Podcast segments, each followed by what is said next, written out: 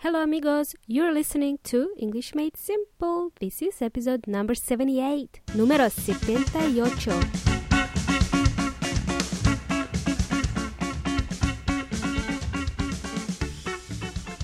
Hola and welcome to English Made Simple. My name is Milena from EnglishMadeSimple.net.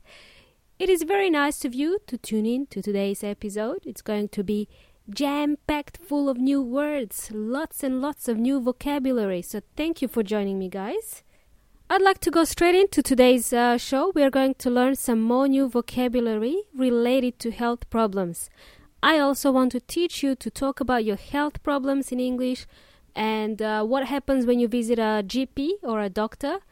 Uh, I'm going to use GP and the word doctor interchangeably. Okay, they're the same thing in this case. GP is uh, short for general practitioner. We learned this last week. GP is a doctor. And uh, there is also something here for you grammar nerds, those of you who love grammar. In this episode, I will give you a tip on which tense to use when you are at the doctor's, okay? So listen up. Listen up carefully. We are going to carry on from last week's episode. So last week we were at the pharmacy, and this week we are going to the doctor's. If you're new to this show, I recommend you go back and listen to the last episode and then come back and listen to this episode, okay? Cool. So let's start this show. Guys, what I recommend for you to learn first are the names of different body parts. I think it's important to learn the names of each body part because you will have to use it um, when you see the doctor. This is especially important for those of you who are traveling to English speaking countries. You should also learn the emergency phone numbers in every country you're visiting. If you're in Australia, emergency number is triple zero. That's zero zero zero triple zero. In New Zealand, it's triple one. That's one one one. And in the US, it's nine one one. Okay, we've heard this in the movies. Na- di- just dial nine one one. So, just to refresh your memory, and for those of you who are listening and are not sure of different body parts, let me quickly run you through this. We have right hand, we have left hand, right and left leg, fingers, and toes. Remember, toes are on your feet and fingers are on your hands. On the face, we have eyes, nose, mouth, we have ears, and we have a head. The front of your head is called forehead or frente in Spanish. We all have stomach and back, okay? Great. So when you go to the doctor, chances are you might have problems with one of these body parts. So I recommend you learn the names of body parts. Radio to describe symptoms of uh, affected body parts, uh, use words such as pain or ache or swelling. Swelling, hinchazón in Spanish. You could also have broken bones, huesos quebrados or fracturados, fractured bones, broken bones or fractured bones. For example, some useful terms to remember could be when you are at the doctor's, oh, you can say things like, My arm hurts, my leg hurts, my neck aches, my foot is swollen, I have a broken bone, I sprained my ankle. To sprain ankle, uh, esguince in Spanish. I sprained my ankle. Me esguincé el tobillo. I pulled a muscle. Desgarro muscular. I pulled a muscle. Desgarro in Spanish. When you're at the doctor's, you will be asked to describe your symptoms related to your body parts. You can start by describing the pain. There are many words to describe the pain, el dolor. Regardless if the pain is inside your stomach or inside your head or even inside your back, like a backache, for example. Here are some words to describe the pain. You can have a sharp pain. Uh, in Spanish, it's dolor punzante. You can have a throbbing pain. Throbbing pain is like um, it's like a constant pain. A slight pain or mild pain, dolor leve. In Spanish, uh, you could have a slight pain. You can have uh, tingling sensation. Okay, tingling sensation. It's like a little bit ticklish. Um, in Spanish, it's cosquilleo. Numbness. In Spanish, it is insensibilidad. Uh, what this means, if you feel numb, uh, it means that you don't have any feeling whatsoever. Numb is spelled as N U M B, and B is silent. Feeling numb means you can't feel anything. Okay, imagine if you have a problem with your leg, but touch your leg, and you say and you don't feel anything, you can say my leg is numb. Okay, you can have a burning pain, quemadura. You can have itchy skin. You can feel itchy. We learned this one last week. Go back to episode number 76 to find out what itchy means. Cramps, you could have cramps, for example, muscle cramps or stomach cramps. Calambre in Spanish. You can get muscle cramps all of a sudden. Lots of words here to cover, guys. Uh, you guys are doing well if you have to listen to this episode again to help you remember the terms. So, last week we learned about a person who works at the pharmacy. He or she is called a pharmacist or a chemist. Then we have uh, someone called a doctor, a nurse, an optometrist, a dentist, a surgeon, to name a few. These people work in the what we call medical industry or healthcare industry, and they are called healthcare professionals. So that's a new term for you guys healthcare professionals. They are all called healthcare professionals. Great, more new words coming your way. Let's learn about some medical conditions or medical problems.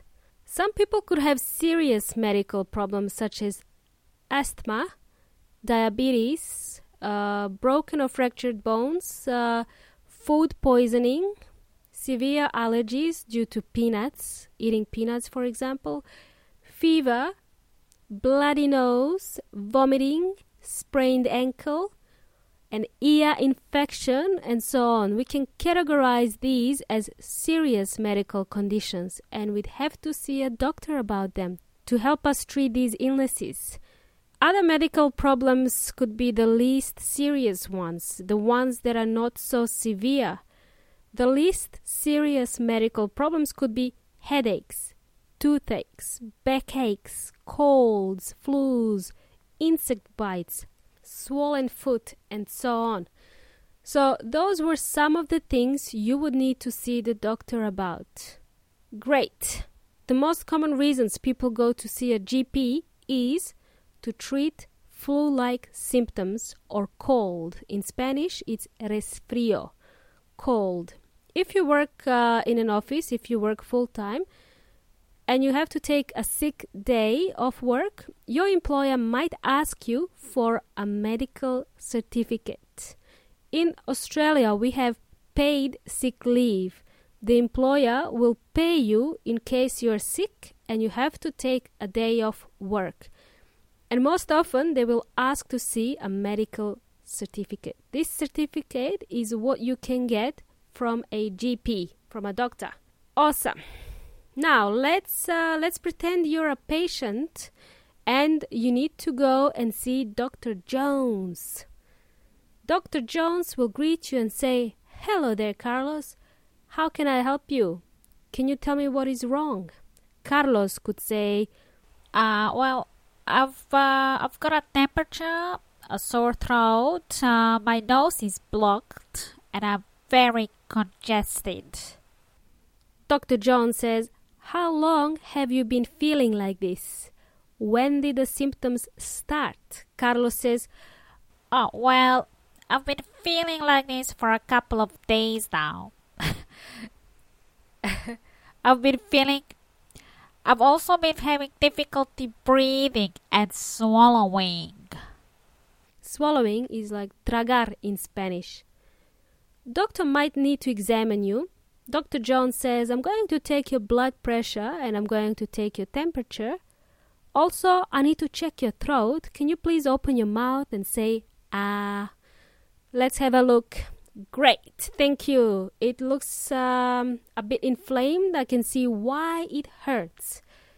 Great, thank you. I will ask you to do a blood test and I'm going to prescribe you some antibiotics. You can take the prescription to the pharmacy. A pharmacist will fill your prescription there. If symptoms persist, please come back and see me again. Great. Thank you, Dr. Jones. Interesting. This Dr. Jones sounds exactly like Milena from English Made Simple. Muy interesante. Excellent, muchachos. I hope you were able to follow me in that little uh, scenario there. Let's just recap quickly. When a doctor asks you to describe your symptoms, normally they will ask you questions like How long have you been feeling unwell? Or How long have you been feeling like this? This is the most common question. For you grammar nerds, that are listening to this show, the English tense being used here is called the present perfect continuous tense. We use present perfect continuous tense to talk about things that began in the past and are still happening now or they are still important now. The present perfect continuous tense is formed with the subject uh, plus have been or has been plus the ing form of the verb, the ing form of the verb. For example, how have you been feeling? I've been feeling depressed. I've been feeling unwell. I have been feeling very tired. The short version is I've been feeling very tired. Also, another thing to note is we often use time markers since and for in this tense we use uh, time marker since uh, in spanish it's think desde to show when something started or finished. We use time marker for to show how often how long something has been happening for. For example if you're at the doctor's you could say something like i have been vomiting for two days. Carlos has been feeling better since he saw the doctor last week. Another example not related to uh, to the doctors. How long have you been studying English for? I have been studying English for over 10 years. Cool? Excellent. Great. Hopefully, you're following me. And uh, now, just a little bit of trivia for you guys. When the head hurts, we say, I have a headache. When we have back problems, we say, a backache. And when the tooth hurts, we say a toothache. Ha! Bravo! Great. Which reminds me, I have to see my dentist again very soon. Okie dokie, I think we had enough for today. I want to summarize today's episode. I don't want you to start having a headache all of a sudden from too much information. You could get something called information overload, too much information. Oh my god, no, my head is spinning, it's going to explode. Ah. All right, all right, it's not really like that, but I think it's enough for today. We learned so much today. In the coming short and sweet episode, we are going to learn some more phrases and vocabulary to, to do with health. So stay tuned. Next week, we will talk about things at the supermarket, going to the supermarket, and what we can buy at the supermarket, who works there, what type of food you can get from there basically. And uh, more new vocabulary coming your way so be prepared. Just a reminder amigos english made simple is available on itunes and all android devices. Make sure you download your favorite podcast app so you can listen to it on your non iphones for example i listen to podcasts uh, on stitcher. Stitcher is an app that you can download or you can also download uh, an app called Podcast Republic. There are many apps out there. I don't have an iPhone myself, so I use one of these Android apps for all podcasts that I listen to. And now that you know this little secret, please share this episode with your friends no matter what kind of phones they have. Remember, Sharing is caring. Until next time, amigos. Hasta la próxima.